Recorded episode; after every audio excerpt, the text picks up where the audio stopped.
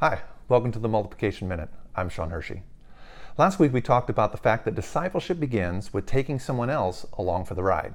So this week we want to ask, what kind of person am I looking for?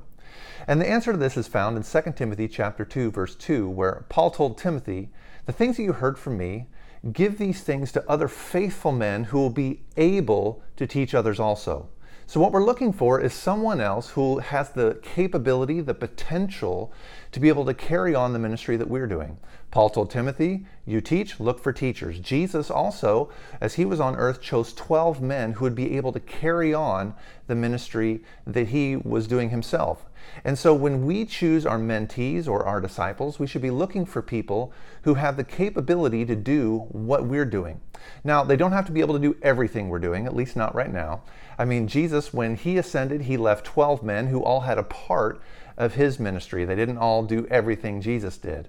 But we need to be strategic in who we're looking for because we preach the gospel to all of creation, but we need to be careful in who we choose to invest our time in to make disciples because it needs to bear fruit for the future of the kingdom of God.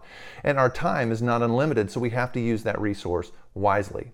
So ask yourself this week who around me has the capability or would have the potential to do what I'm doing, or at least do a part of what I'm doing, and then prayerfully consider taking that person along for the ride.